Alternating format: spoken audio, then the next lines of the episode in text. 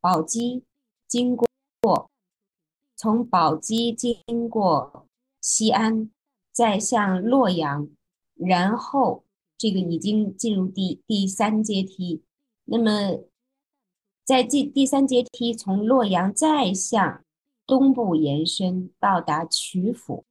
这这个区域其实就是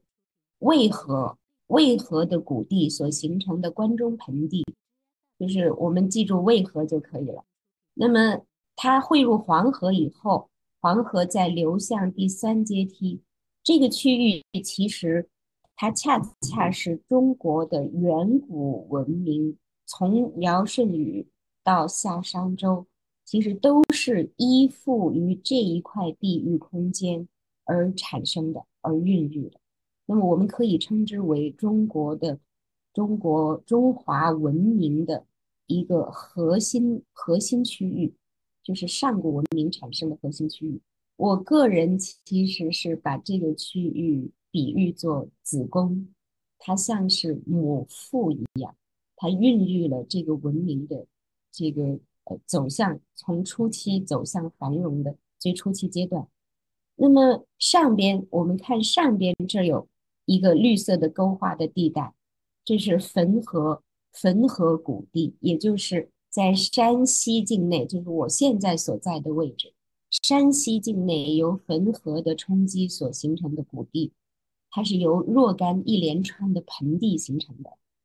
诗经》在有两部分，在这个这个区域内，就是唐风，这是在汾河的中游；魏风，这是在。汾河的中下游，而我们刚才所说的东西向的这条，从宝鸡一直延伸到经过洛阳，延伸到曲阜的这条，其实你会看到秦风在这儿，宾风在这儿，王风也就是洛阳这一带在这儿，然后曹风就是属于山东的曹州，就是定陶这一带，呃，这这个区域也在这条轴线上。那么，呃。如果我们再向下面看，下面也有一个绿色线勾出的河流冲击而成的谷地，河流的谷地，这就是汉水。汉水到长江汇入长江的流域，那么它包含了呃《诗经》之中的少南和周南这两部分。所以，如果我们把这三个中间的一个轴心区，我把它比作花梗，也就是一一个一根花枝。那么上边的北部的汾河谷地，我把它比作一片绿叶；而南南部的汉水江汉流域，我把它比喻作另外一片绿叶。那么大家就会看到，这是一根花梗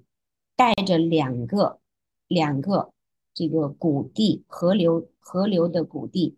那么也就是两片绿叶，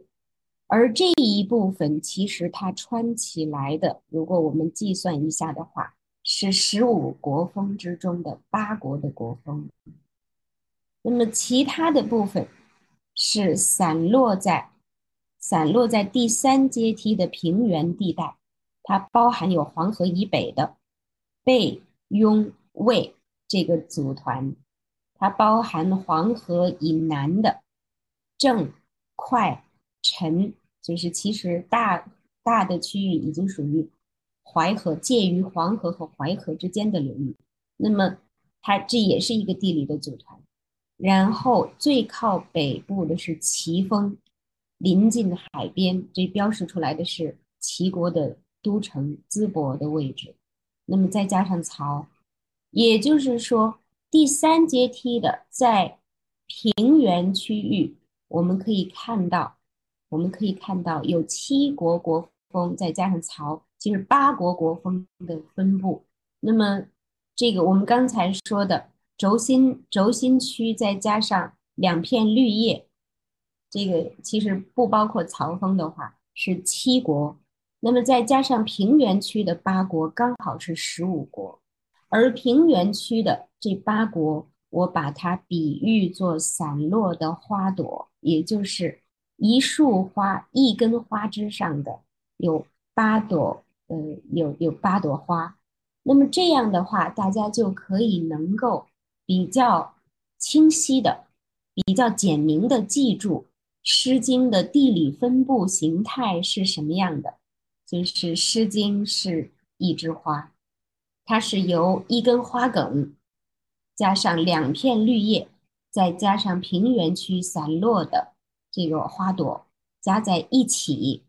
是十五国风，是十五个十五部分。八朵花加两片绿叶上的四这个四国风加这个轴线轴线上所穿起的到洛阳从宝鸡到洛阳的这个三国风一共是十五国风，所以这样大家这是一个一个概括的提炼，嗯，希望能够对大家有有所帮助，就是嗯从此以后可以记住《诗经》的地理分布是一种什么样的状态。那么，嗯，现在说到我的这一次考察，它是，其实就是北边的这一片绿叶，汾河谷地，包含有唐风和魏风这两部分。如果具体而言，这两部分含有十九首作品，唐风的十二首和魏风的七首。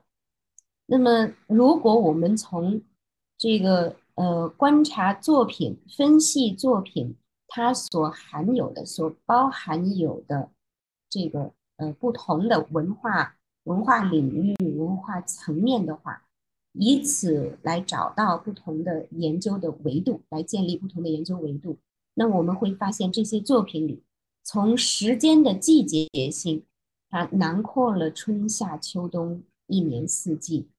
从空间的分布性。它在汾河和黄河这个呃黄河流域，这是大的呃自然地理的坐标。那么黄河是在呃我我后面我们来看后面的图吧。黄河是在山西和陕西之间，由北向南，由北向南直切下来，而。抱歉，我上一点水。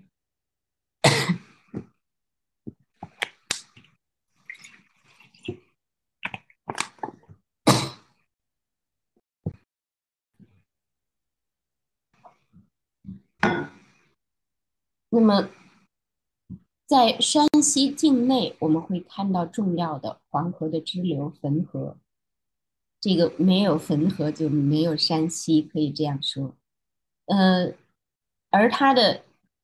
这个内部的，在山西内部属于汾河的支流，对于我们了解唐风和魏风而言很重要的另外两条河流是汇河和和溯河。那么再有，呃，就山脉而言，中条山是非常重要的。如果我们把这个坐标再扩大一些，其实太行山脉和吕梁山脉。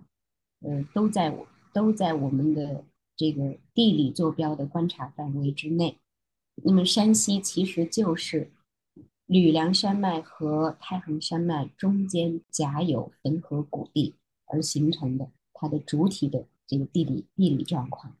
那么呃，天文学也会参与到这个我们对于呃这两部分的作品的解读里边。历史事件，重要的历史事件，这是。关涉到晋国的国史，曲沃代邑，也例如这样这样的重要的历史事件，而它所形呃所这个关涉到的城市，在这个至少在春秋时期就已经出现在这个唐风和魏风的作品里边，有曲沃这座城市，那么它这个紧紧相关联的是邑城，呃，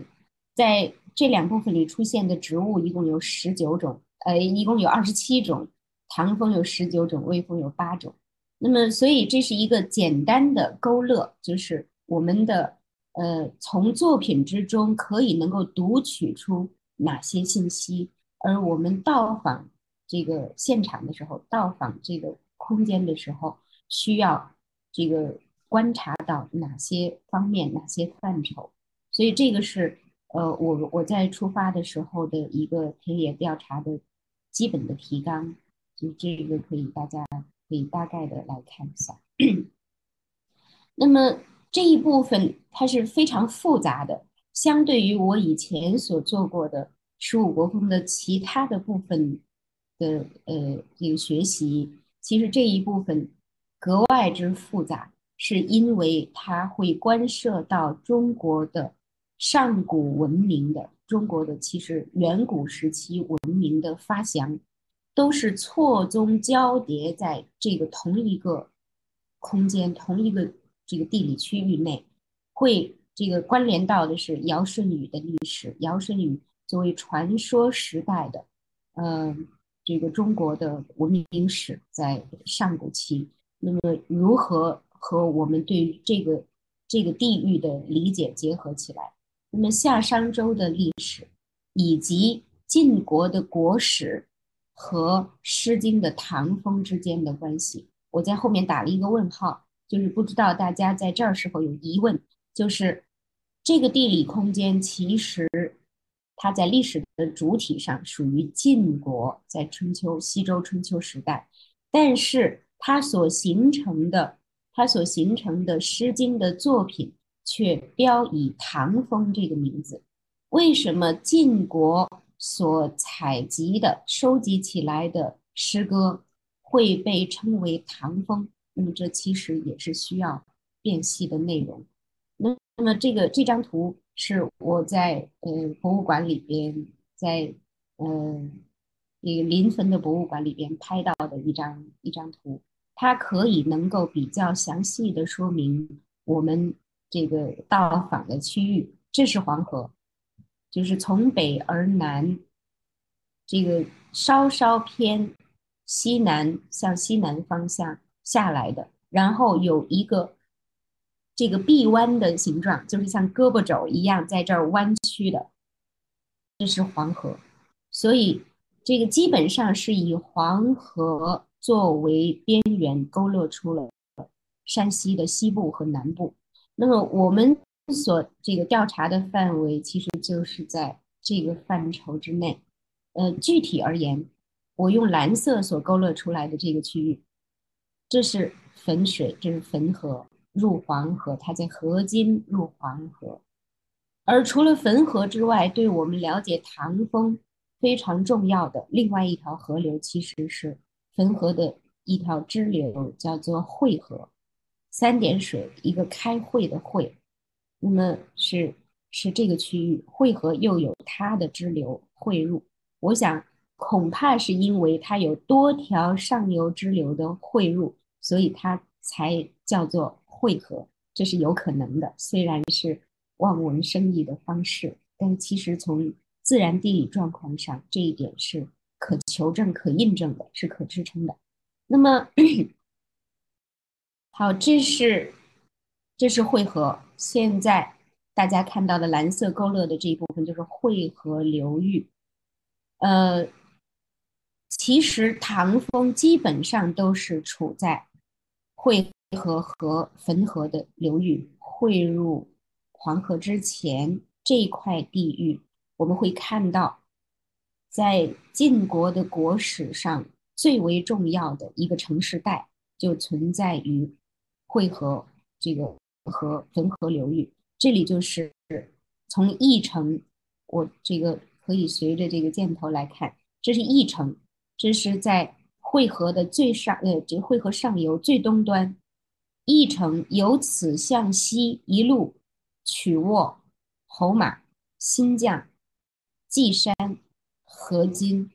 所以大家看，基本上是形成了一个东西向，由东而向西的，向黄河而去的城市带，这样它的空间分布是这样的。而我们如果结合晋国史来了解的话，基本上这一带就是晋国的核心区域，就是它的国都，就是它的国都。虽然数次迁徙，基本上都是沿着，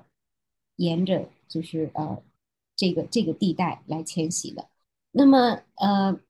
尧的传说就是跟在相当于中国的文化呃文化发展的时代、文明发展进程的尧的时代，其实它的遗迹也集中在这个这块区域。我们一会儿会看到，呃，陶寺文化。那么，其实陶寺文化就在就在这个区域，在汇合的在汇合的流域范围内。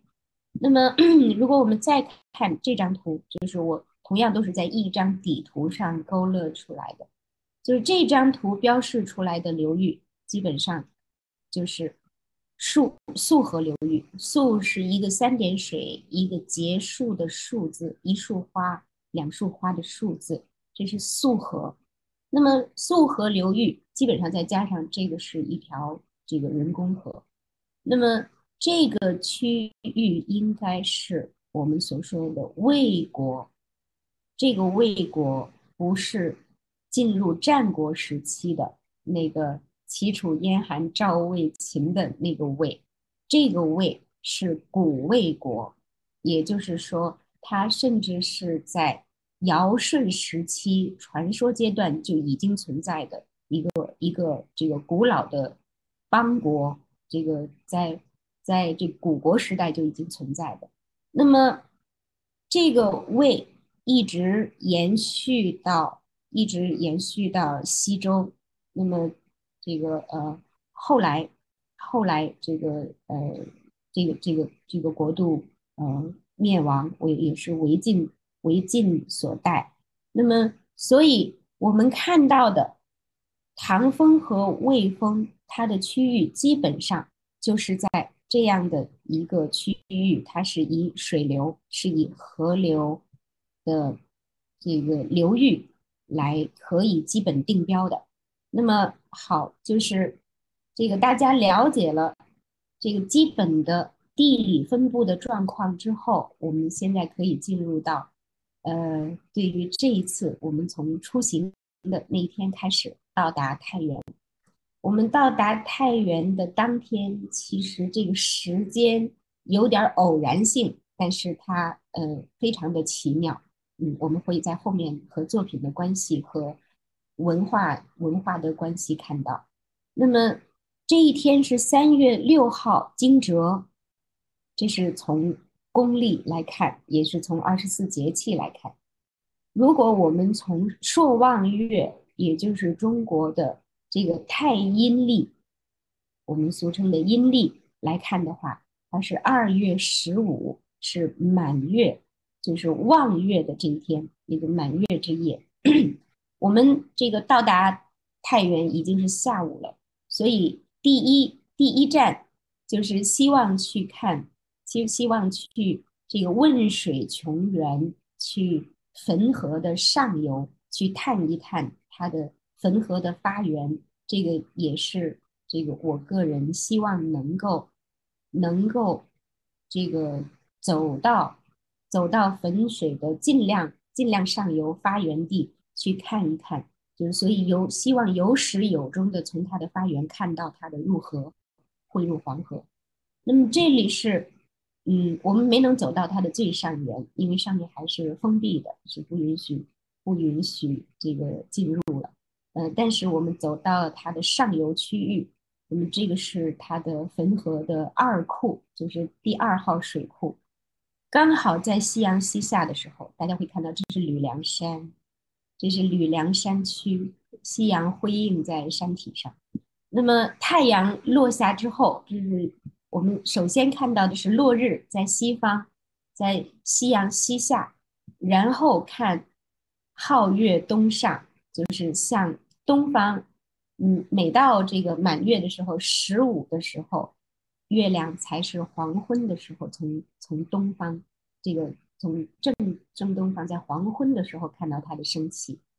我们会看到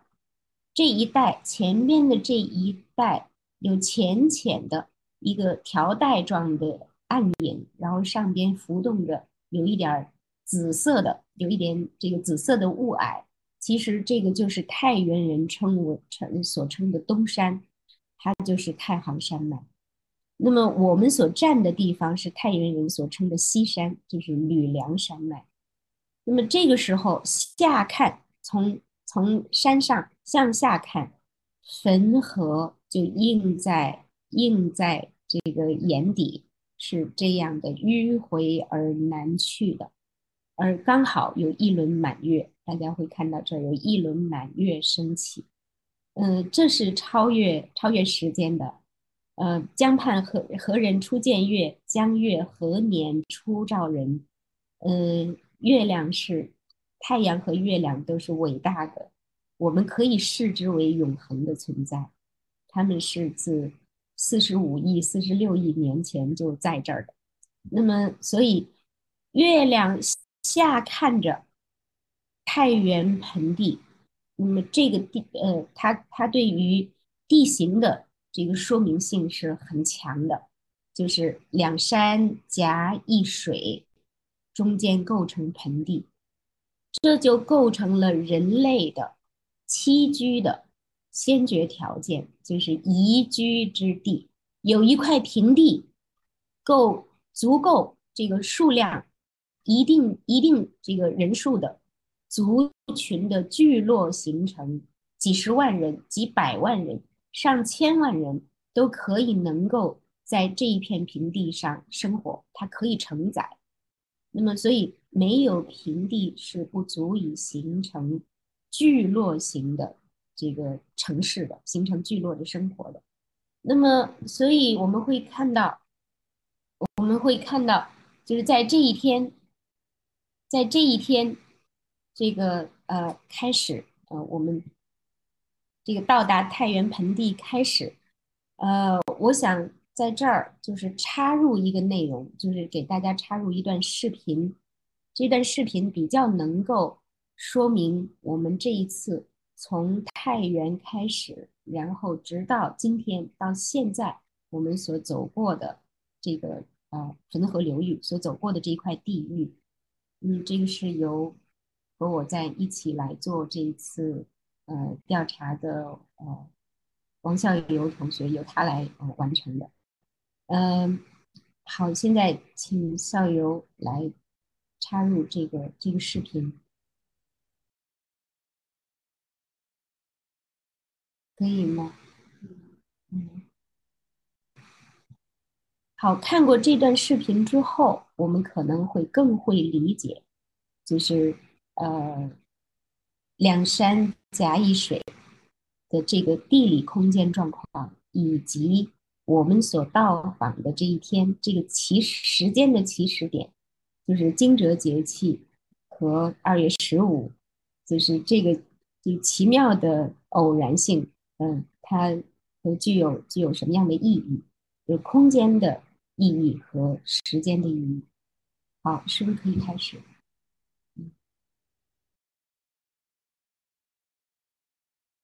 嗯，好。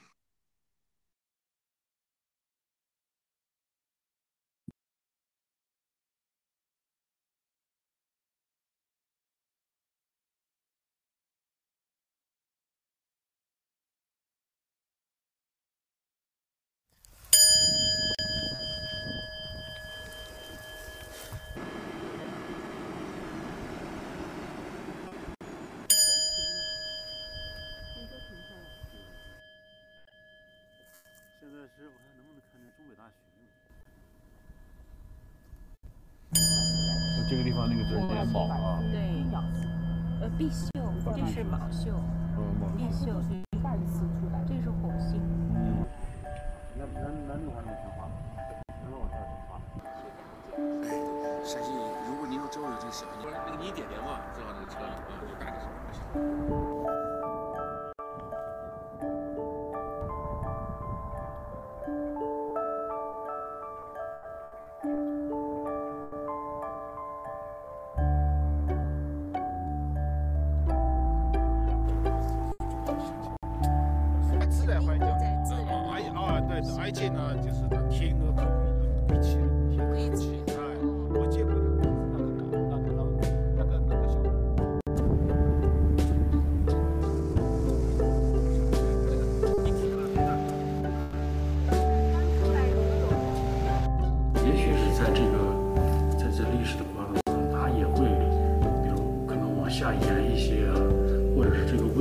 范围之后，在这个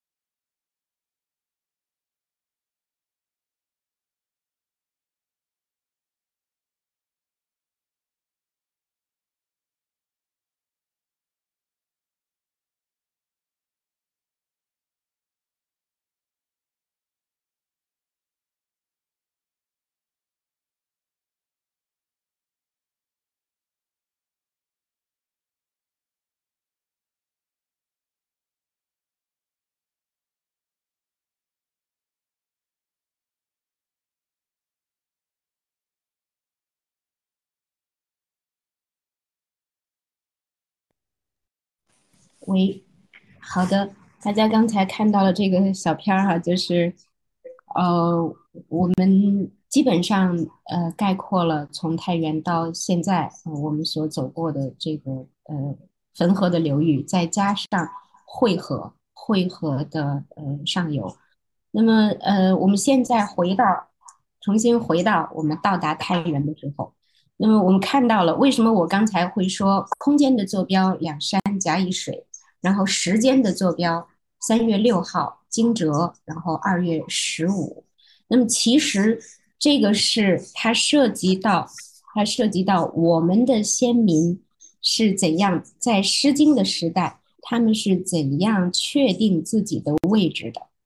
人的空间位置和人的时间位置是怎样确定的呢？空间位置是以山水来确定的，而时间的这个位置是以日月星的方式来确定的，也就是说，他们先民所建立的是一个自然坐标，无论是空间坐标还是时间坐标，其实都是自然性的，它是山水坐标，是日月星这样的坐标，然后人是被放入到这样的自然坐标之中。作为自然之中的一个分子，那么在自然中找到自己的位置，那么这其实是一个建立秩序的过程。他人是人是整体的万物自然秩序之中的一员。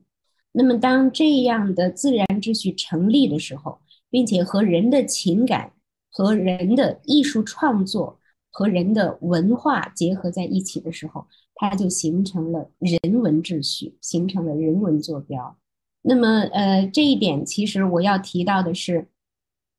就是当时，呃，我们在汾河边已经是傍晚，我们这个下山以后，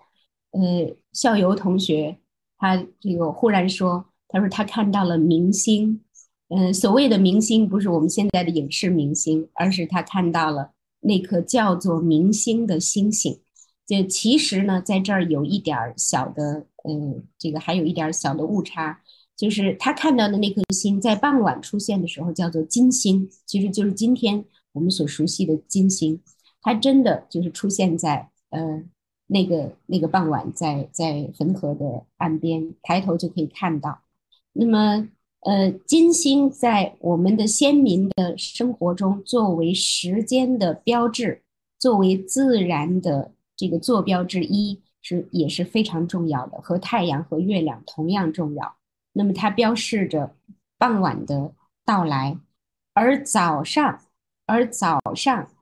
这个太阳日出之前，它会出现，它叫做明星，也就是校友同学所说的，他看到了明星。其实这个明星的这个名字是用在早上的，就是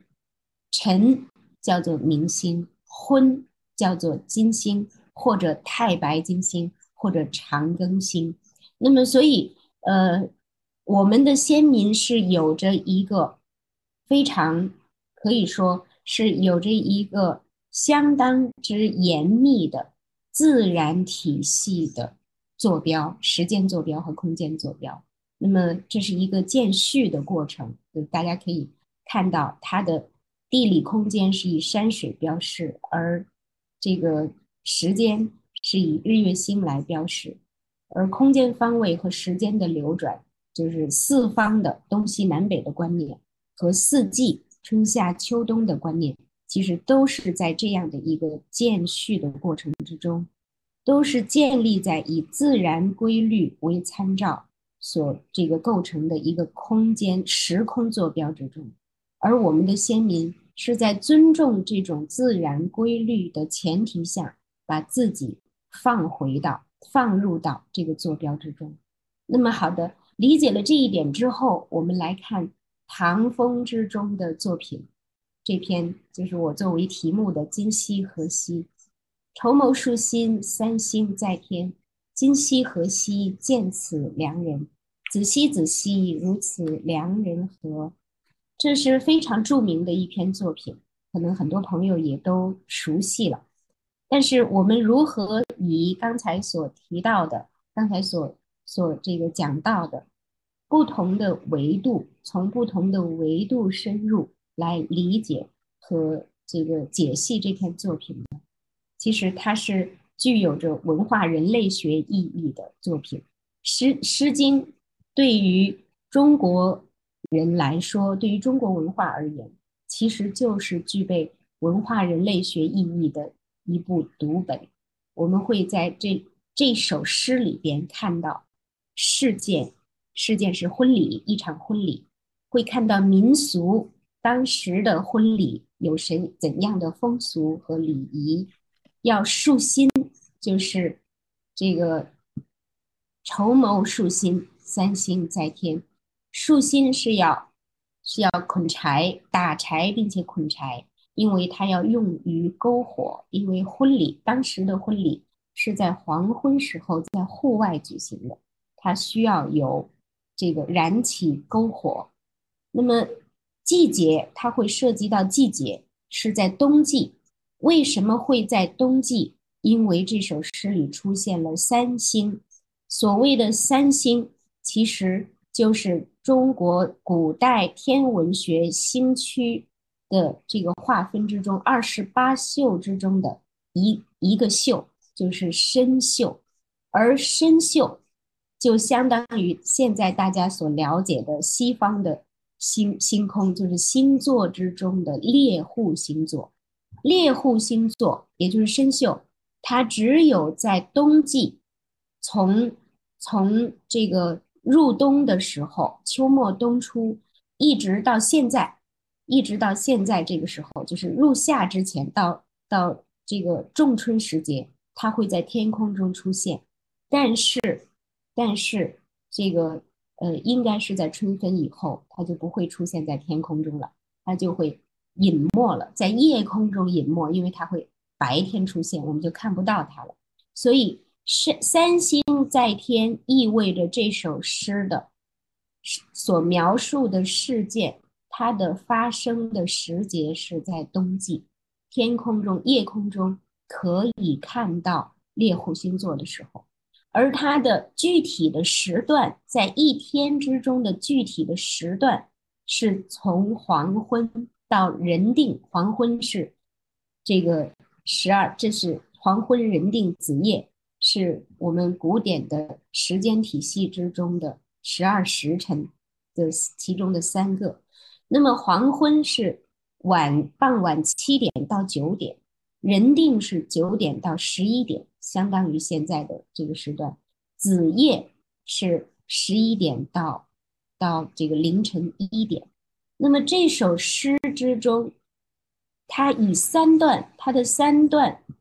分别出现了“三星在天”“三星在鱼”“三星在户”。其实它是以猎户星座在天空上的从升起到这个在天空达到最高位置上中天。那么其实这是一个时间的轨迹，就是从。傍晚七点钟到夜晚到子夜深夜十二点过，甚至到一点钟，也就是说，这首诗之中的时间段是持续了将近六个小时的时间段。那么这其中还含有隐喻，中国文化的隐喻就是绸缪，它是用以来隐喻和象征爱情的关系和婚姻关系的缔结。也就是这个男女两性关系的缔结。那么，它从艺术形式而言，《诗经》是用于歌唱的，也就是说，这首诗是被唱出来的。我个人觉得，它甚至有对唱的形式，就是哪就哪一段是由这个新郎的那一方，由男子一方唱的，哪一段是新娘一方唱的。那么好，就是如果我们来做。更为细致一些的了解，就是从天文学的角度，参宿，刚才说，就是猎户星座的腰带三星。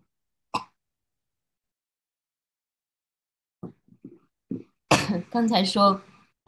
参宿的出现的时间是冬季，而它在天空中最为具典型性的位置，最最为典型性的时段，就是过年前后的。这段时间，所以民间有这样的俗语，叫做“三星线要过年”。春节前后是三星，是这个身星，是参宿在天空中的位置最为明显的时候。那么，好，这个是我给大家。详嗯稍微详细一点的来看，就是这是我个人在过去的几个月里边，从去年的 从去年的十二月开始，就是嗯每一个每一个朔望月的满月，就是十五十或者是十六当天晚上，我都会记录一下这个生锈在天空中的位置的变化。那么你会看到接下来的这三张图片是在同一天晚上，我看是呃不是，是在连续三个月，是连续三个月都是在十五或者是十六这一夜这个生锈升起的状况。这是二月呃一月六号，也就是腊月十五，没到没到过年的时候，过年前一个月，腊月十五的当晚六点钟，也就是将近七点钟，将近黄昏的时候，我们会看到这个生呃这个生锈猎户座刚刚从东方升起，这个会看到下面这有一个小小的东这个标示这个方向。月亮升起，猎户座同时升起，这是它的腰带三星，就是生锈二，呃，生锈一、生锈二、生锈三，是它的腰带三星。然后一个月以后，在二月六号，在二月六号，这是七点半，晚上七点半，这是正月十六的呃那晚。那么月亮升起，大家看生锈，生锈在这儿。这是腰带三星，三星三星在天，就是他刚刚出地平。那么这这一张是，就是前几天我到达太原的当天当晚，你会看到这个生锈和生锈的升起的时间也是七点钟，七点钟，但是其实生锈已经在东南角上了，已经。已经出地面很久了，它比月亮出地面的时间要早多了。也就是说，生锈在越来越早的升起在这个呃天空夜空之中，然后这个后面的两个月，基本上它就会这个提前的更早，嗯，然后我们就在晚上就看不到它了。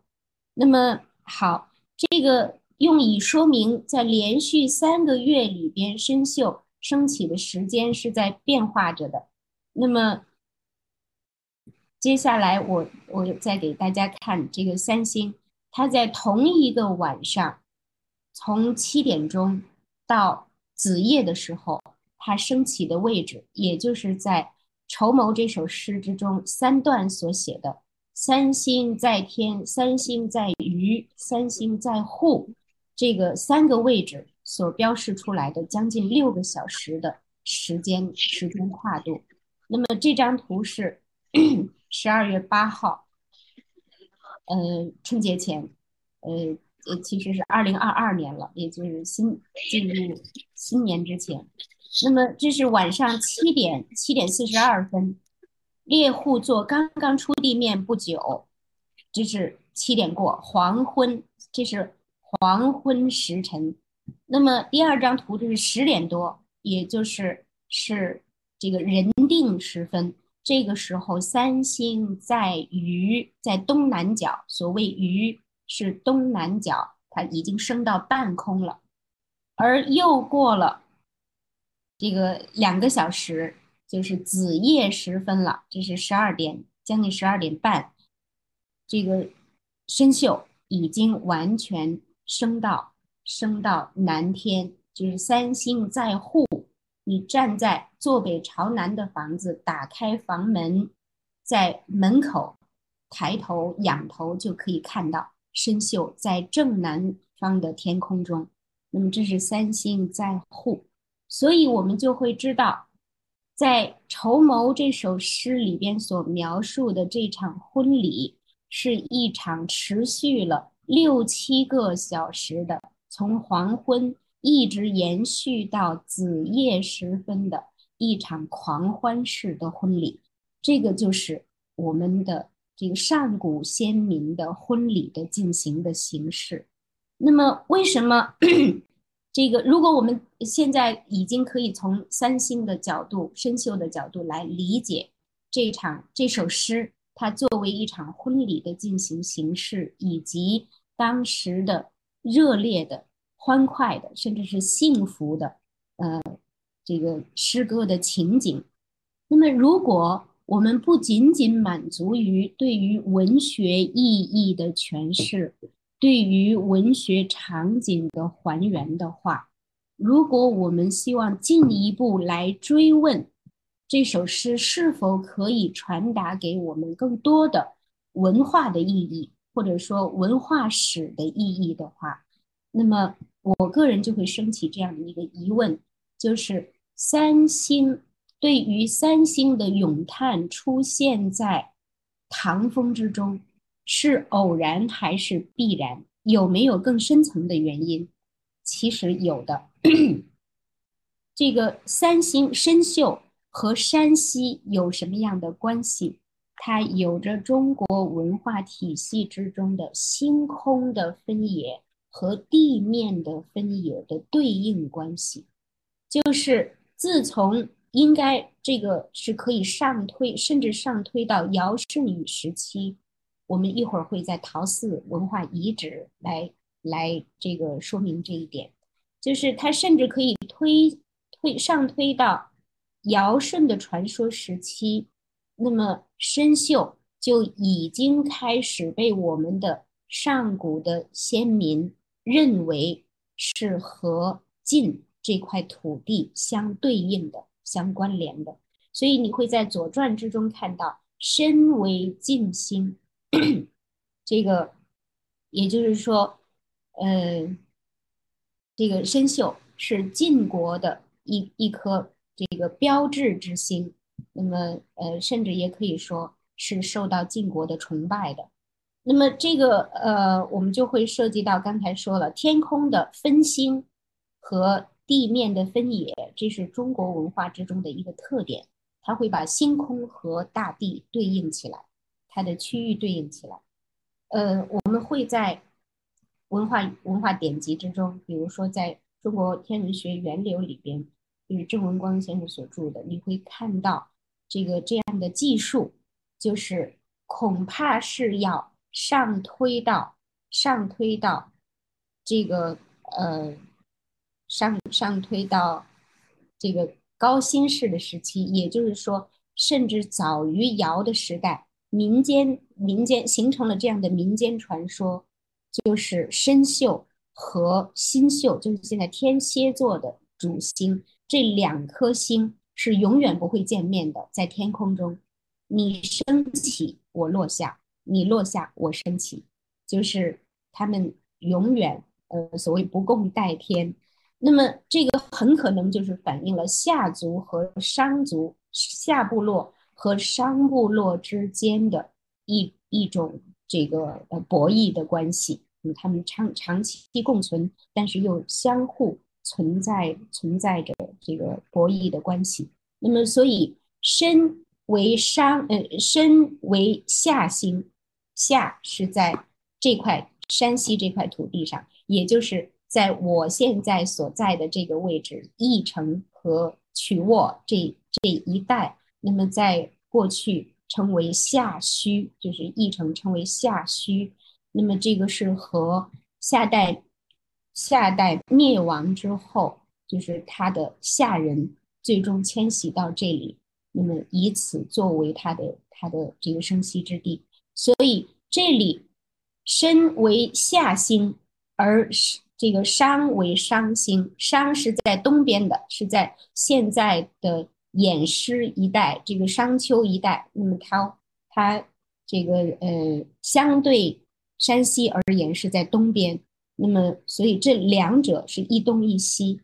呃，这个会关涉到我们我们通常所知道的青龙和白虎。青龙是这个天空上的，它来自于天空之中的这个青龙东方东部星区。而这个东部星区对应的是在东方的商人，而白虎属于西部星区，它对应的是相对位置处于西部的下人，也就是山西这个位置。那么，呃，如果我们要更多的了解，比如说舜作为有余氏，余这个字在《说文解字》里就是解作白虎的，那么我们是可以。能够从这些现象之中来寻找蛛丝马迹。那么再有就是陶寺的节气测量，它的节气观测，这个是我们一会儿要给大家看现场资料。那么 好，就是从一篇作品是否可以延伸到对于文化史的观察，甚至是延延伸到对于远古时期的文明生成史的观察，我个人是觉得一定一定要这样做这样的观察，我们才有可能对于《诗经》之中的作品形成比较深层的、比较丰富的解读，追根寻寻源。那么。好的，就是离开太原之后，我们从太原向南下，就是沿着汾河的流向走向下游，其实是走了一条由东北向西南方向的呃这样的一一一条轨迹。那么进入经过晋中盆地，就是然后到达临汾，呃，到达临汾，临汾这个地方，大家听它的名字就会知道。它是在挨着汾河的水边的。那么我们现在看到的这两张图，在就是在汾河岸边，在临汾区域，呃，现在是属于临汾市的中心。如果我们退回到《诗经》时代的，退回到上古时代的自然地理状况，那么这里其实是属于汾河的一块湿地。就是我们今天常常叫做湿地公园，这里今天恰好就是汾河湿地公园。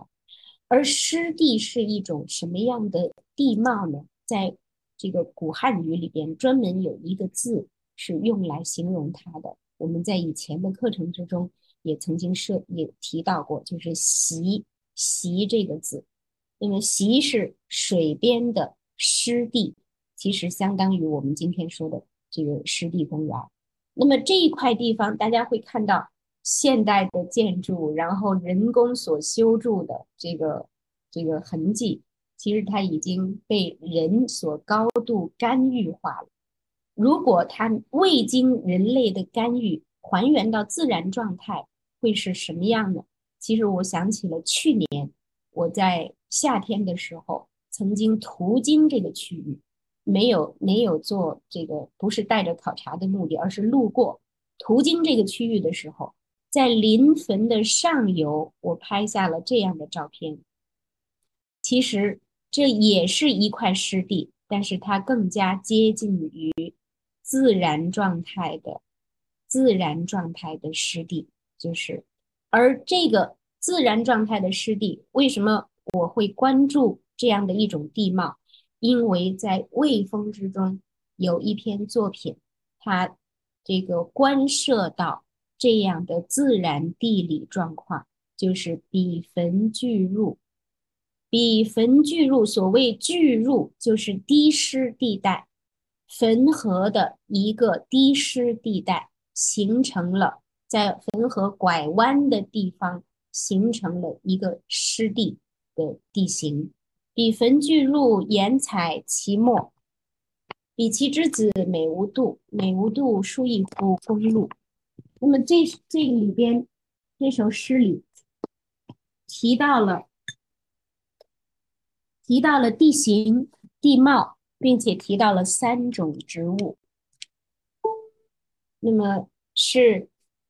就是其实无论是在临汾这个地方，我们所看到的。还是我去年在临汾的上段上游不远，呃，其实是在洪洞县附近拍到的这个更接近自然状态的汾这个呃湿地，其实可以用于我们对于汾聚入这样的呃魏风之中的作品的还原。在这儿其实又会有一个问题，就是魏风是否在魏国的疆域，是否到达了汾河？汾河流域，那么还是在这个呃，在南部，我们刚才说的，在这个束水流域，呃，这个我觉得这儿现现在其实尚且存疑，就是魏国和和这个晋国之间，其实应该在疆域上，历史上都是有过有过这样的这个交叉甚至拉锯的状态的，那么。好，这个是我们刚才看过的图，这是标识出来的是魏风的流魏国的流域，魏国区域。而这个上边的这一部分是唐国的区域，所以有可能曾经有过魏与唐，就是其实就是魏与晋有过这样的这个呃地域的拉锯。那么，呃，在这儿我要提到这瓶水，这是去年，现在到今天我还没有见到这种这种矿泉水。我我一会儿下课之后会去找一找。呃，它就出自于这里，出自于我现在所在的呃曲沃。你会看到它叫《诗经》，它叫《诗经》山泉。它的地点，它的这个出产地是山西省临汾市曲沃县北董乡白水村。北董乡是我们昨天经过过的一个地方。呃，我们去寻找汇水的。源头和汇水的上上游的时候，呃，经过的一个地方北斗乡，嗯，所以这个为什么我又会关注关注呃这瓶水？这是去年的，那么它来自于曲沃，而曲沃这个地名其实是可以作为我们这个学习唐风对于唐风的了解是可以作为一个城市地标的。这个城市是在春秋时代的一个这个一座都邑。那么我们会看到唐风之中有阳之水，阳之水，白石凿凿，素衣珠帛，从子于沃。这个沃就是曲沃。既见君子，云何不落？那么这首诗。它的诗意如何？究竟这首诗是什么意思？呃，历来对它的讲法都是说它和晋国的国史有关，因为晋国它的历史之中曾经有过长达七十年的内乱，就是在曲沃这个都这个都邑和当时晋国的首都翼城，就是在曲沃的东边，呃。也就是在汇水的更上游一点，这两座这个两座都邑其实形成当时的晋国的两个政治集团和军事集团，长期有着这个征战发生发生，就是晋国的内乱。那么，对于《诗经》之中的这首《阳之水》的理解，那么历代的学者曾经长期认为它和。它和晋国的这段内乱有关，所以从子于沃后面有我闻有命，不敢以告人。那么，呃，就是由由此就是呃主流的很多观点认为，这是这是曲沃的这一支这个军事力量要去进攻，要去这个进攻义城的义城的这个真正的。晋国的国主，那么所以这个诗人之情，诗人之情，但是又不敢泄露，所以发为这首诗。那么，但是其实对于这首诗是否就可以这样紧密的关联到晋国国史，我觉得可以存疑。客观的而言，可以从多角度来看。又有的学者其实是从爱情诗的角度来来讲这首诗。那么“既见君子，云何不落”，就是呃，这个其实其实是和对人的对某人的爱悦有关。那么我们先不去具体的落实这首诗究竟该采取哪一种讲法，但是这个在在这儿，呃，我和大家现在交交流的是，呃，沃。这个都邑这座城市，它对于唐风研究的定标、地理定标的作用是很明确的。我现在所在的地方就是曲沃，我现在是在曲沃的一家县城的一家酒店里边，在和大家做这个呃分享。那么 好，我们昨天昨天从从这个香粉的方方向过来。然后到达呃，到达义城和曲沃的方向，我们绕了一个大大的圈子，就是希望走到这个山上去，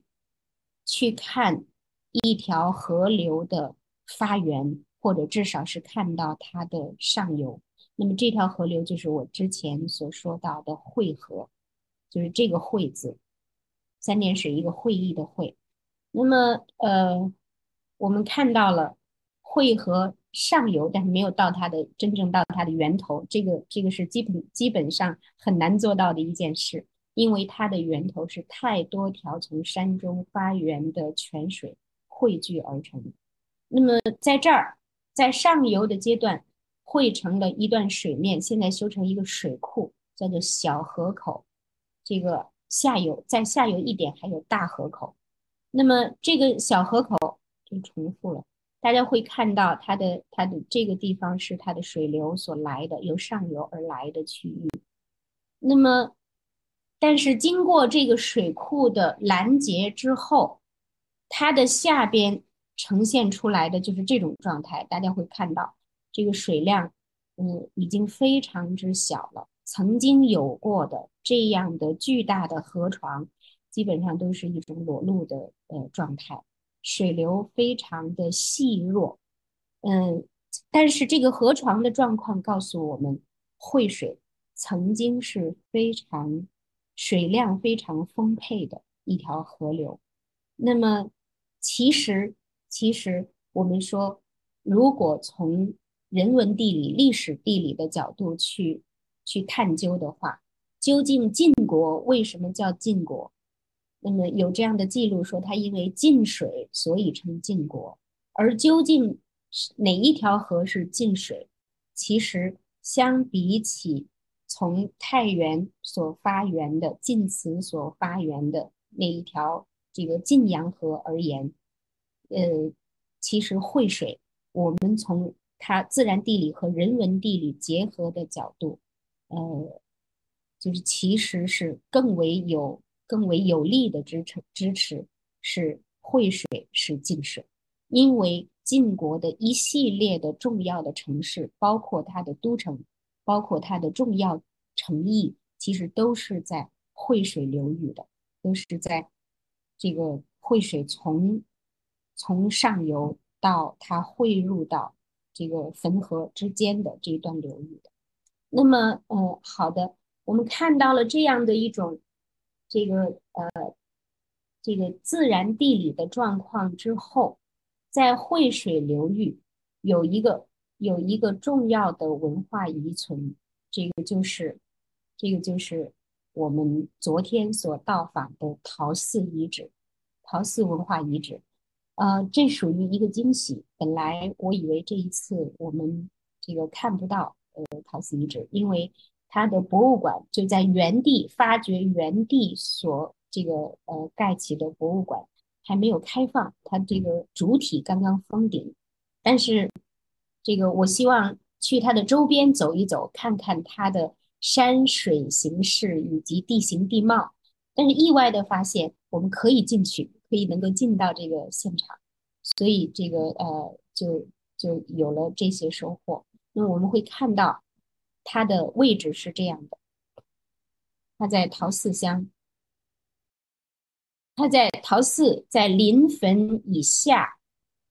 在这个。曲沃、曲沃、稷山，就是在这条东西的横线以上，都是它就呃就刚好位于汇水流域，汇水和这个呃汾河所交汇的，嗯，其实都是在这一个冲击冲击地带，就是这个河水交汇的冲击地带。那么好。就是陶寺遗遗址为什么是重要的？它的现在从呃考古发掘，基本上可以确确定它的呃年代，它的这个呃文化文化这个呃年代是处在尧舜的传说时期，就是我们现在仍然仍然。这个如果严严谨而言，这个把它看作传说时代的尧舜时期。那么，但是陶寺的发掘会告诉我们，在这个时间段，也就是距今四千五百年到三千九百年之间，呃，在山西，在这个汾河和惠水这个流域，曾经有了这样的高度的，呃，高度的文明，新石器时代晚期的文明。那么你会看到这个非常重要的一点，就是大家会看到这个古观象台。这个古观象台，你会看到，这是，这是这些立柱，这十三根立柱中间有十二个缝。这十二个缝其实远远望去，在这个立柱的背后，远远的是一带山，一带这个小山，叫做崇山，崇高的崇。崇山峻岭那个崇山，那么太阳这是在正东的方向，就是大家看到的这条线，就是第七个缝，就是一共它有十二个缝，第七个缝的这一条延伸线，其实我们会看到，我是用指南针对过它的方位的，它是指向正东方向。那么当太阳升起的时候，从崇山的背后。升起的时候，这个十个、这个十二条缝之中，可以能够标示出来一年之中的二十个节气，二十个节气的节气点，就是这个，比如说中间的这条缝，就是第七条缝，它是在春分和秋分这两个节气的节气点，太阳刚好。会从这条缝所对的位置升起，所以这条缝就会被阳光所照亮。那么光线会沿着这条延伸线而指到，而指向这个后面，它一直延伸到一个圆心，它会这个打到这个圆心上。那么也就是说，在分别不同的节气，这个这个这条缝。第二条缝所标示的是冬至，那么冬至这一天就会太阳从这儿升起，通过这个延伸线，这条线都会被照亮，然后也一样会投射到那个圆心同一个圆心点上。而每一年的夏至日，太阳会从这儿升起，通过这个延伸线一一直投射到圆心点上。那么。我们现在所说的二十四个节气，其中有二十个节气，通过这样的一个古观象台之中的这个观测方式，都可以能够准确的反映在这个这个呃缝隙之中。也就是说，这些缝隙所标示的是天文性的节点，是历法的节点。而这个历法的节点，就是大家觉得，我个人是非常的震动。就是自从开始了解，呃，陶寺遗址文化遗址之后，那么到现场能够，呃，亲眼看到，能够实证之后，呃，就有了更加直接的一种一种体验。那么实际上，呃，二十四个节气并没有完整的出现。但是我们会看到这个这张图，在现场的这张图会看到，其实，呃，在在这个陶寺文化时期，也就是距今三千九百年以上到四千五百年之间，那么这个陶寺的先民他们所依据的，除了这个节气之外，其实这个节气是为农耕服务的。比如说，大家会看到初霜期。初冻期会看到初露期，露、霜、冻这些说明什么？就是作物的生长，作物的秋收、春春种、秋收、冬藏这个过程，这个四季的过程之中，人应该根据物候的反应来。安排自己的农事以及生活，所以二十四节气它不仅仅是一套时间的知识，更重要的是根据这一套时间的知识而指导的人类的行为和生活。那么，在陶寺文化时期，就应该应该已经我们的先民就已经具有了这样的知识体系，非常之严严密的。那么，呃，这个首先是我们的先民是智慧的，他们是敏锐的，他们可以从从这自然物候之中提取规律，同时可以对于太阳、月亮、日月星辰的规律有所观察，最终而形成一套天文性和物候性结合在一起的时间体系、时间知识体系。那么，所以我们会看到，如果属于汇合流域的。陶寺文明、陶寺文化已经对于天文具备了这样的成果，具备了这样的成就。那么，在这块土地上一直所延续下来，经过经过这个呃，相当于尧的时代，再经过尧舜禹，经过夏商夏商周，到春秋时代的晋国，那么呃。晋和唐之间，这个我们一会儿来来讲这个关系。那么到春秋时代的这个呃《诗经》的生成，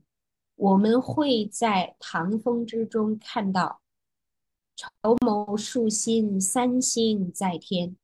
三星作为参宿，它是晋国的这个啊标志，它是晋国的标志星。那么同时，在这块土地上，我们从陶寺文化了解到，这块土地上的天文知识是如此的先进，在那个时代已经如此之先进，并且它应该是在这块土地上传承有序的。它这种天文观念和天文观测技术在这块土地上被延续下来。所以，我们现在再看三星在天，它出现在。唐风，也就是晋国晋国的这个国风之中，完全不是偶然的现象，它是一种文化的必然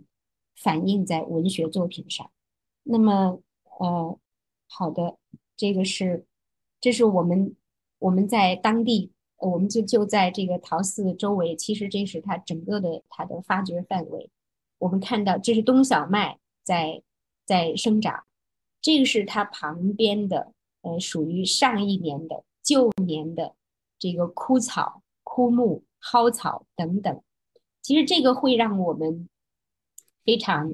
嗯，这个看表面看是一张图片，但其实它都是作品，反映在《诗经》之中。比如说，这个我们呃回到回到筹谋数星。三星在筹谋树星，三星在天。树心所所树的心是什么心？大家看到的这个是酸枣树，就是把这样的枯枝打下来，捆绑在一起就是心。从大树上，比如说栗子树、板栗树，这个是在《诗经》中经常出现的，伐下来它多余的杂枝，那么捆在一起，这也是树心。而这些。这些蒿草，筹谋树除，所谓树除，就是这些蒿草、这些干草，把它打下来，捆绑在一起。那么，筹谋树楚，就是荆条那些那些杂生的灌木，它所形成干枯后形成的荆条，把它伐下来。筹谋树新，筹谋树除，筹筹谋树楚。其实我们目光之所及，无非都是都是《诗经》之中的诗句，都是在这个《诗经》之中有所反映的。那么这个是我们在临汾博物馆的时候，呃，这个看到的。临汾博物馆把这个陶寺的古观象台制作了一个视频，但是遗憾的是，我们呃参观的时候刚好是午饭的时间，我没有能够看成这段视频。不过，这个呃，我们可以从实地，从刚才的实地的照片和介绍来了解了它的这个体系。那么，呃，好的，就是呃，我刚才所介绍给大家的是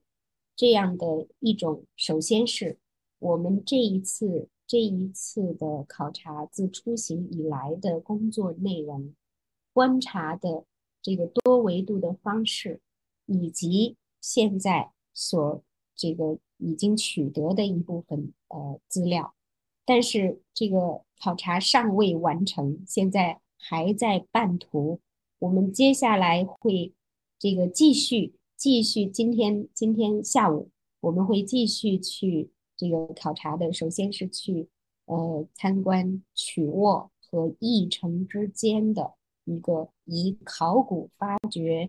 的呃基地为基础建起的一座博物馆，就是晋国博物馆。晋国的有九位这个国君的墓地，呃是在这儿发掘的，所以原地建了一个博物馆。那么，呃，我们这个所以会一举两得，既参观了这个文物，同时又去观察了当地的地形地貌。那么再有就是对汇水、对汇合做更多的了解，以及汇合沿途所这个所串联起来的一个这个晋国的重要的城市带。那么这个要回到。回到前边，我我的这个调查准备的这个调查提纲之中，大家会看到，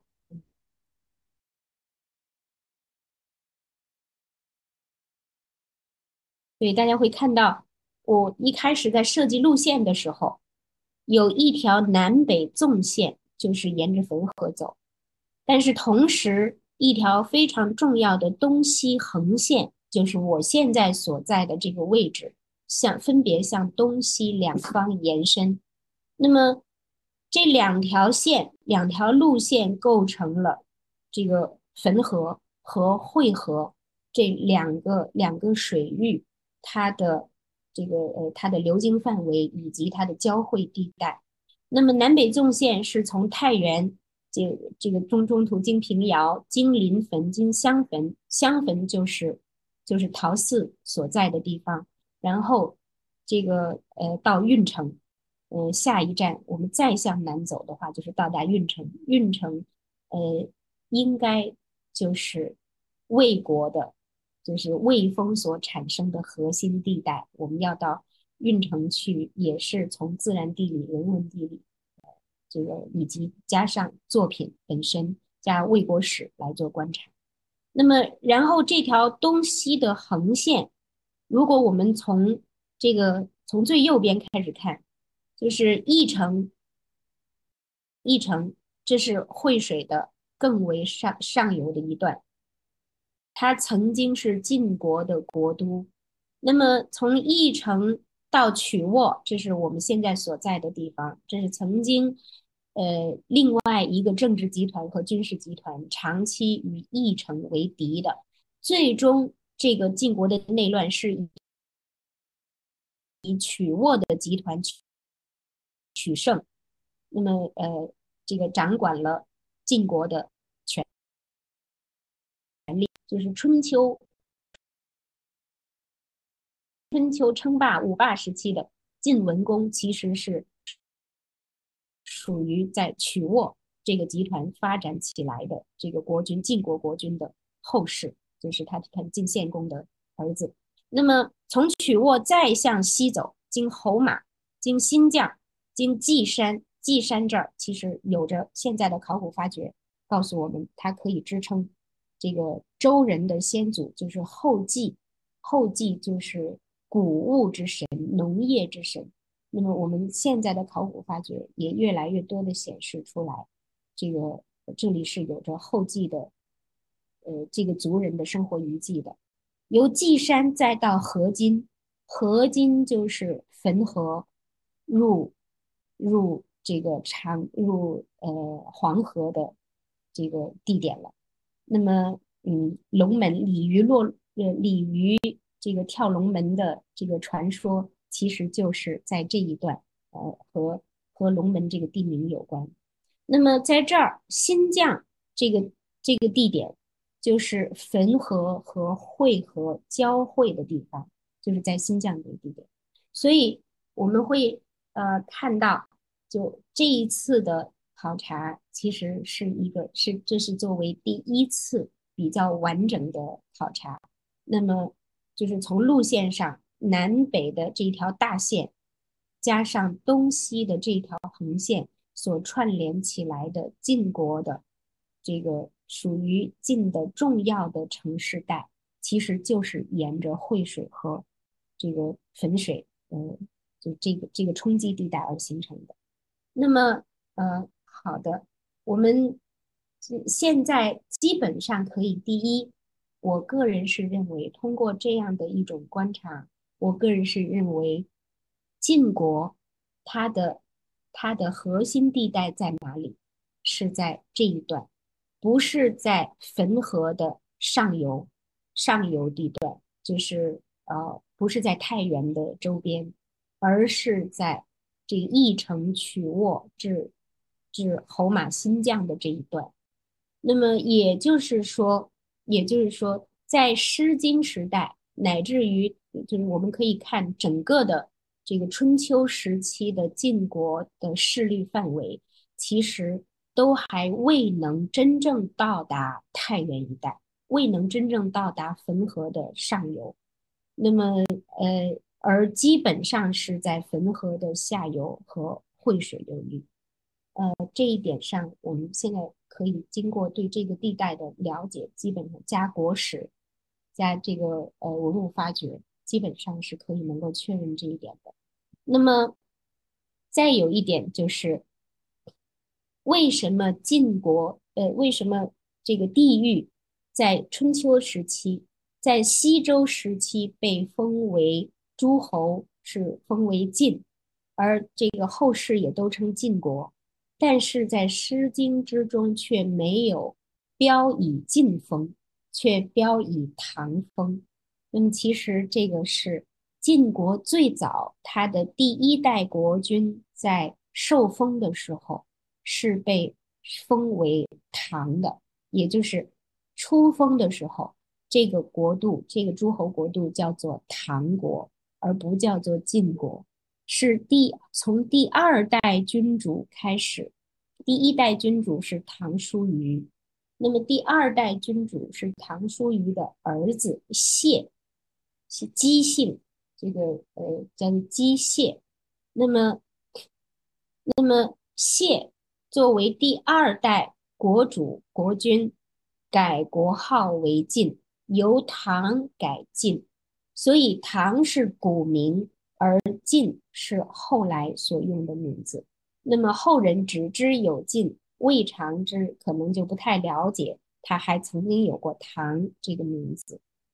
那么如果这个这是这是这个呃从西周到春秋的这一段，但是如果我们再把对中国文化史的观察向上推，推到这个。尧舜禹的时期推到夏商的时期，我们会了解到，在这块地域其实早就有一个唐国，我们可以称它为古唐国。就是在西周分封诸侯之前，其实在这块地域上早已经有一个有一一个族群是作为唐国这个这个族群在这里生活，在这里存在。那么这一段古唐的国史究竟是什么样的？它就会非常复杂的关联到尧舜禹，关联到夏和商。那么，呃，这个我们就不是我们今天的呃这个内容所能够讲清楚的。如果大家有兴趣的话，其实是可以把对于古唐国的探究和陶寺的文化和陶寺文化呃结合起来。来做这个探究和甄别。其实，呃，我想这个对于现在的学术界，无论对于文这个古典文学的领域，还是对于中国的历史这个历史学的领域，还是考古学的领域，其实古唐国这个都还是一个有待于进一步发掘和说明的，呃，这样的一个呃文化存在。那么好的，这个如果我们来做一下总结，这是现在我们再回头看，这个什么是山西？黄河由北向南，然后在风陵渡这里转而向向东，那么形成了晋国，形成了山西的西部边缘和南部边缘，都是被这条大河所界定的。而在这个它所界定的范畴内，太行山在东，吕梁山在西。吕梁山是一一直和黄河相依的。那么这两条山脉中间夹是汾河，汾河谷地。这个汾河谷地是由一系列的盆地，太原盆地、临汾盆地、运城盆地等等，就是它所。这个相连而构成的，那么，那么在这一带，我们会看到，现在大体可以能够能够这样来呃来描述，处于北部的汾河中游的呃唐，也就是晋，在反映在《诗经》之中是唐风的这一部分，而这个南部的。南部的汾河以南，就是中条山以北，这个这个区域是这个魏国的主体，也就是魏封这个地域的主体。那么我们看到看到这个两个，它一一者居北，一者居南，但是它反映出来我们的先民依水而居，但是这个依水而居不是。这个锦衣大河，像黄河，这个它是一条，它是一条这个，呃，其实很猛的一条河，在古代，尤其它进入到第三阶梯以后，数次泛滥，在广大的平原地带南北摆动，那么它会危害甚多，就是会对于先民，呃，如果是聚居于此的话，会造成一种这个灭顶之灾。所以，其实，在上古时期，不仅仅中国如此，人类的先民，呃，我想都是在大河之旁，在它的支流，在它的支流流域，会依靠于温循的小河、温驯的小河流域而定居。小河的冲积地带足够平缓，足够肥沃。足够温润潮湿，可以能够提供给我们的先民他们的生存与生活宜居的条件，所以会在这样的区域形成形成这个上古的文明聚落与文化的聚落，从而在在绵长的族群史里边孕育出我们的这个文化。那么《诗经》。其实，作为一种文学的艺术的产物，其实是和我们的整体的族群史、文化史、文明史紧紧结合在一起的。那么，呃，所以我们回来再看，再看这张图，就是回到我一开始所说的，《诗经》是一枝花。那么，现在大家是否会对于至少是？北边的这片绿叶就是汾河谷地，它所包含的、它所孕育出的唐风和魏风这两部分，大家是否会有一个比较直观的，属于能够能够把人文、艺术和自然地理和这个人文地理结合在一起的一种呃理解？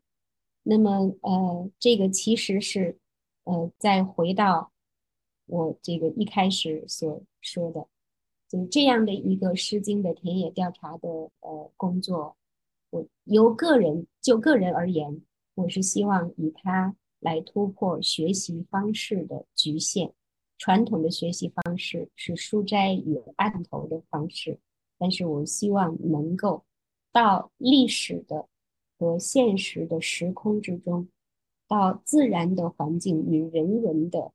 这个呃人文地理的环境之中，去还原诗歌的最初的生成的情境和它的生成条件。那么，它更为呃更为深层的一个目的是，希望我们能够从自己所生活的这片土地之中。能够读出诗性的存在，呃，能够让我们把这些不朽的诗、这些经典的美好的诗，能够和我们的脚下的土地这一块时空结合在一起，来做和自己更为息息相关的一种呃解读、一种了解。那么，呃，好的，这个是迄今为止到今天。到其实是到昨天晚上，呃，我们所这个初步取得的呃一些素材，那么经过简单的粗糙的处理之后，来和大家做一个交流。呃，我们的考察应该还会再继续，呃，差不多三天的时间。那么后面就会就会是呃，主要放在魏风的部分，前面主要是在。汾河和汇和汇合这个领域的唐风的部分，那么我们后面会主要来进行呃魏风的部分的考察，呃，希望希望呃在呃不久不久的时间，我们能够和大家做一个更为综合的汇报，呃，也希望这个在未来的我计划是在未来的两年之内能够完成十五国风的。这个调查能够形成一个比较完整的、比较系统性的，呃，这样的呃，对于《诗经》的呃分析，呃，那么呃，在这个过程之中，呃，会和大家这个阶段性的有所汇报和交流。那么，嗯，好的，呃，今天的内容就这个我们就到这里，呃，好。大家是否有什么问题？呃，我们这个其实也已经对将近两个小时了，呃，因为我们 下午还有内容，所以就就不拖得太久。大家是否对大家是否有什么呃问题？呃，可以交流。呃，其实是太原李氏。太原李氏是用了“唐”这个这个呃称号，但其实，但其实这个太原李氏李氏之唐，嗯，是他嫁接了一个，是他嫁接了一个上古的，呃，上古的这个国号，来标明自己的，呃，来提升自己的合法性。来提升自己在文化之中的这个地位，呃，所以，所以，呃，确实是，呃，我们要我们要看到这种相续的关系，嗯，呃，胡文俊老师也在，就是，呃，胡文俊老师说，远《诗经》是远远超出文学的意义，非常感谢。呃，我看到我们这个呃在线上的有各位师友，也各位师长，呃，这个是让我非常的忐忑啊，这个嗯很汗颜，因为首先是考察能够做到什么程度，呃，这个是限于我个人的能力，再有就是，嗯，再有就是这个我们现在还都处于一个非常粗糙的加工的状态。嗯，所以匆匆的跟大家做这次汇报。嗯，谢谢胡文军老师说天文地理包罗万象包罗。呃，其实是的，我个人一直认为，呃，《诗经》是我们的上古的一部，它不仅仅是一部文学读本，它不仅仅是一个呃艺术艺术的存在，它同时。包含有大量的，几乎是全方位的文化人类学的信息。那么，嗯，所以我们是可以借此能够能够对于中国的文化的生成过程，以及它在西周至春秋的这个阶段的文化的特性，来做一种比较完整的观察，比较立体的观察。嗯，其实我觉得文学不仅仅是《诗经》而已，文学本身就具备这样的意义，因为文学它所凝聚的，它所包含的，它所锁闭、锁闭在它的文字体系里的信息是非常之丰富的，可以说无所不包。呃，是文化人类学范畴的。嗯，这位啊，呃，这位秦思成说，我的家乡距离董老师所列的考察点最近的就是三四十公里，不知道这位秦思成，嗯，属友。您的家乡是哪里呀？可以告诉我吗？嗯，还有竹子说，呃，多分享一点点考察的植物部分。啊，晋城啊，呃，晋城以后会去的，但是没有在这一次的考察范围内。呃，这个也是限于时间，然后再有就是晋城它所处的位置其实是晋东南，它在。这个呃，晋城盆地，它其实是在更高的海拔。晋城和呃我们所说的这个中条山以北的这一带，无论是临汾地区还是运城地区，在地理上其实是有一定的区隔性的。嗯，相反的是，晋城它在在它的地理相关，它和焦作。它和洛阳，也就是河南的西部，河南的这个呃西北部，呃玉溪的关系，就是和晋城在地理、自然地理的相关性上，其实更强，它的连通性，呃更更更加融汇一体。那么呃，就是其实我确实是，我确实是觉得越是行走，就越加感觉到，呃。地理和人文生成的这个关系之密切。那么，比如说，我们看，我们看魏风的这一部分，它和唐风相区隔开。那么，为什么魏风不能够融入到唐风之中呢？对这个，呃，秦思成书友说，对对，我们和焦作、洛阳交流更多。是的，是的。那那这个，你你知道，就是我刚才说到的，就是魏风和唐风为什么没能揉成一部分呢？就是当然是因为古魏国有这个，还有这个晋国，这是两个这个诸侯邦国之间的这个呃分隔。其实再有从地理的角度，你会你会到实地之后，我们现在还没有到运城，呃，但是和我们同行的这个同伴是运城人，那么呃，这个一路上他在在给我给我们这个讲解。就是运城在地理的连通性上，其实和太原和这和太原是遥远的，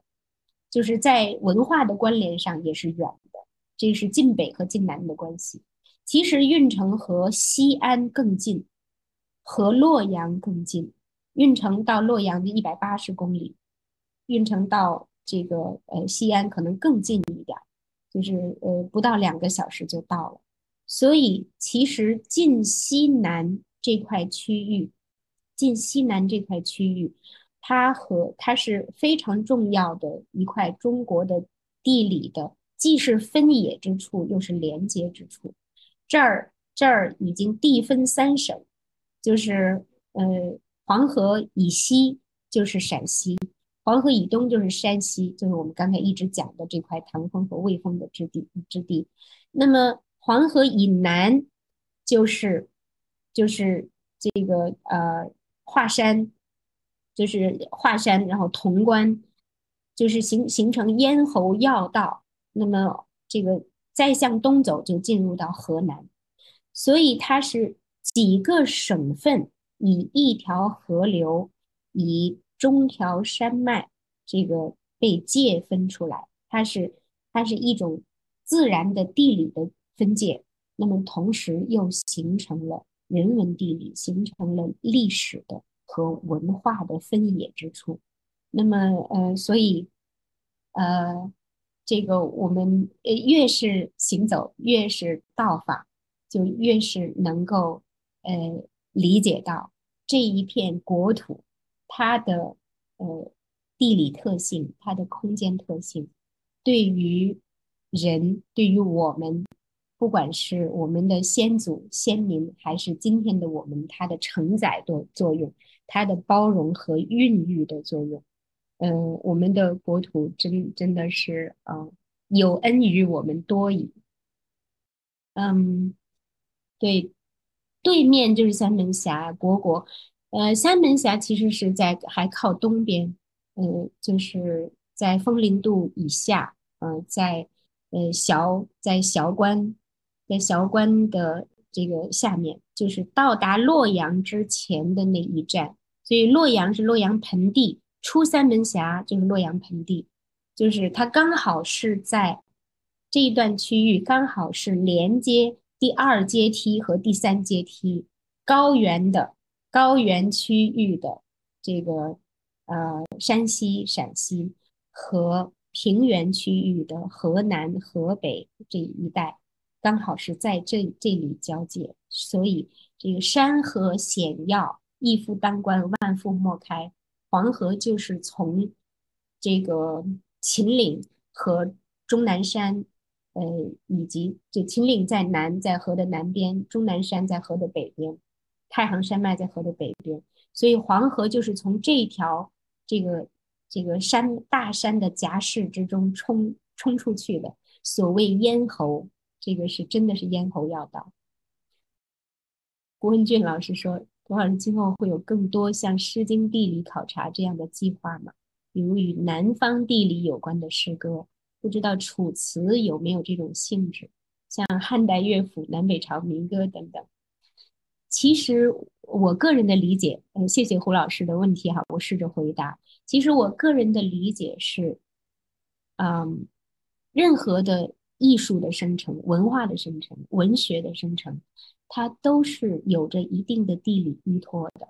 而这个地理依托，我们怎样来定标？以山河来定标，以山水定标，就是呃，山和水基本上是大地上的一种稳定存在，山一直会在那里，而水道、水路基本上也是改变不大的。就是除了像黄河这样到了，呃，到了这个大平原的地带，它它这个有的时候会任性，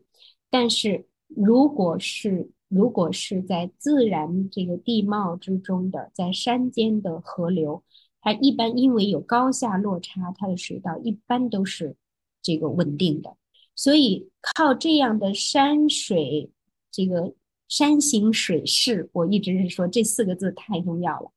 就是以此来确定做地理的定标，然后以作品之中所描述的，如果透露出来相关的四季春夏秋冬的信息，或者是这个时段的信息，或者甚至可能还更加能够准确到历史之中的某一个年份的节点，那么以此来定这个地理空间，来定时间时间坐标，那么其实。文学作品基本上都是可以能够做这样的一种时空的考察的，嗯，我个人是觉得整部文学史都可以。其实我之前曾经有意识的，呃，走过《史记》之中的一段，就是，嗯，从可以说是从，呃，阳关，从阳关就是敦煌经过河西四镇，当时走的是一条倒叙，由西而东走的。呃，然后呃，这个河西走廊，然后南下天水，这个呃天水其实是李广将军的故乡，呃，然后到西安，就是去去看武帝，就是以及他的时代之中所关涉到的，嗯，就是本纪世家列传之中的那些人，然后的最后一站到达韩城，也就是我们我们今天会。到达河津，呃，河津的对岸就是韩城了。司马迁和《史记》的作者和《诗经》的唐风、魏风故地是隔着隔着一条一一条黄河的河面相望的。呃，其实我个人是认为司马迁的史记之中会出现一些古歌谣，应该都是和唐风和魏风相关的。我们会从语言调式上找到这种相近性。嗯，楚辞，呃，再回到胡老师的这个问题，楚辞有这种性质，呃，但是楚辞它的地域性更强一些。呃，楚辞可以对应《诗经》之中的某一国的国风，就是它对应一个相对来说范畴这个比较确定的呃地域。那么，呃，楚辞我觉得可以放在更后面的一部分。嗯，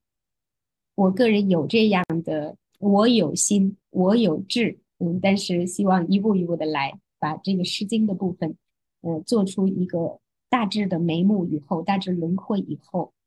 呃，再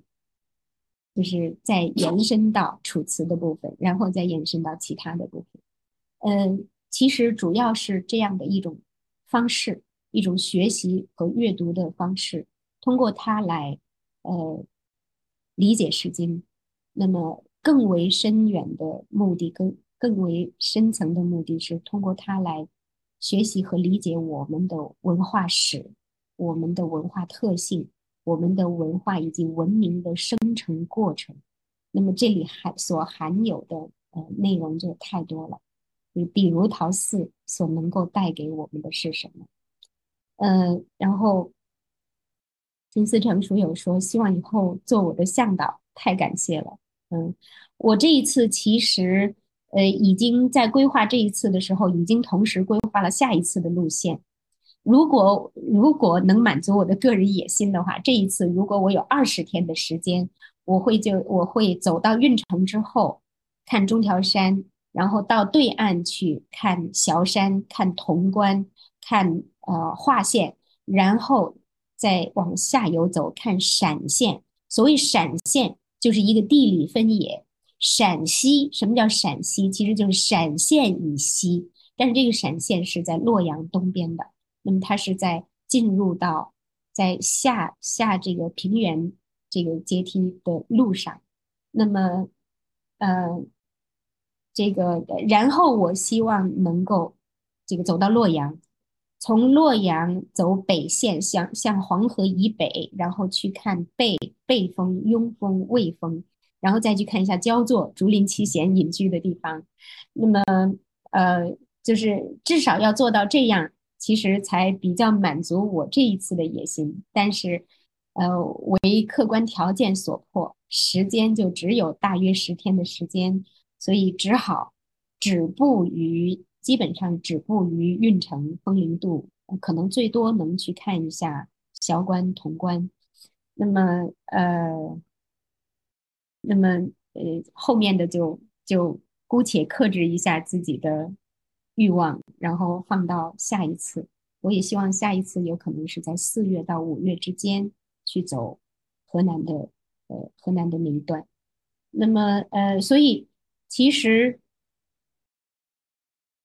谢谢谢谢胡老师，嗯，我也希望能够在精力、体力、时间这个，呃，能够。能够这个照顾的范围内走得越越来越越多越好，呃，最后一一个呃，其实是最后一部分，其实是呃一些我自己尚且存疑的呃地方，就是有一些疑问留下来，就是关于关于晋国、关于唐国、关于唐风、魏风，其实还呃。就是我们远离我们能够都能讲清楚、讲透彻，呃，还有很远的距离。比如晋与唐的关系，这个晋国与唐风的关系，然后唐姬姓之唐与古唐国的关系，然后申这个申星，也就是三星申宿和白虎星区的关系，和舜的有虞氏这个这个氏之谥号之间的关系。那么舜之虞。和中条山一带的虞国之虞又有没有关系？那么这个这个是，其实他我们说他也许已经从狭义的范畴上超出了《诗经》的范围，但其实就广义而言，对于我们真正理解《诗经》和它它的这个国土，嗯，是又是直接息息相关的。然后就是下一步，明天我就会看到运城运城一带的盐池，亥州盐池。如果按照当地人的发音，这儿应该解放的那个解字，在在当地人的口中是读亥州的。亥州盐池，这个是中国历史上物质中国的物质发展史上非常之重要的一个存在，就是这样巨大的一个延迟，它一。中条山而在，像像这个像一条衣带一样蜿蜒在中条山的北部。那么有可能，为什么尧舜禹都会集中在都会集中在这块区域，这个达到发祥和繁荣，很有可能是和这个延迟有关系的，因为人是需要盐的。那么，呃，舜有南风歌。南风歌其实对于中国文学以及中国文化已经形已经形成了，呃，典故的形成了这个文化文化呃隐喻。那么，但是它的物理基础是什么？耳闻在中条山之中是存在一个山口的。这个山口就有南南方的暖湿气流从这个山口穿过，形成南风，形成浩荡的南风，其实也就是春风，也就是暖风。而只有当这个浩荡的南风吹来的时候，盐池之中的盐才能够结晶。所以舜帝的这个南风歌之中之中说，这个呃南风之时兮，它按时而来。以富无民之财兮，他给我的人民带来财富，那么很有可能我们是可以能够追究出来，在这首古歌的背后的物质史的这个呃这个支撑的。那么呃再有就大家看一下就可以了，就是古魏古魏之地的地域，它和中条山的关系，这个和束束河和汾河的关系。陶寺文化与唐国晋国对天文历法的这个重视有无关联？现在看来肯定是有关联的。关联到什么程度？是否真的一直关联到三星在天这样的作品？以及司马迁有无可能受到魏风的这个诗风的影响等等？这这个对于我来说都是属于提出的问题，但是尚未能够这个呃。尚未能够这个做到让自己呃让自己满意的嗯比较比较令人信服的答案，所以这些都是在解惑的过程之中。其实我和我是和大家呃一样，呃有兴趣，但是有惑，嗯，通过希望通过这个过程来解惑。好的，那么谢谢谢谢大家，我们也将近十二点了。嗯，因为我们下午还有任务，还有路线要走。今天计划从曲沃，曲沃还要看博物馆，然后还要看曲沃周边的这个汇水的水态。那么，然后再沿着汇水向下游走，看到它的入汾，然后再看到汾河的入黄。那么，呃，希望今天晚上如果顺利的话。从河津向运城方向去，希望今天晚上到达运城。嗯，所以这是我们这个今天的后续的下半天的计划。好，那么谢谢大家，我们的呃这个交流，嗯，今天就到这儿，好吗？谢谢，谢谢各位，谢谢各位师友。好的，那我们就。就在这儿道个别，嗯，再见，再见，谢谢，谢谢大家，谢谢大家的祝愿。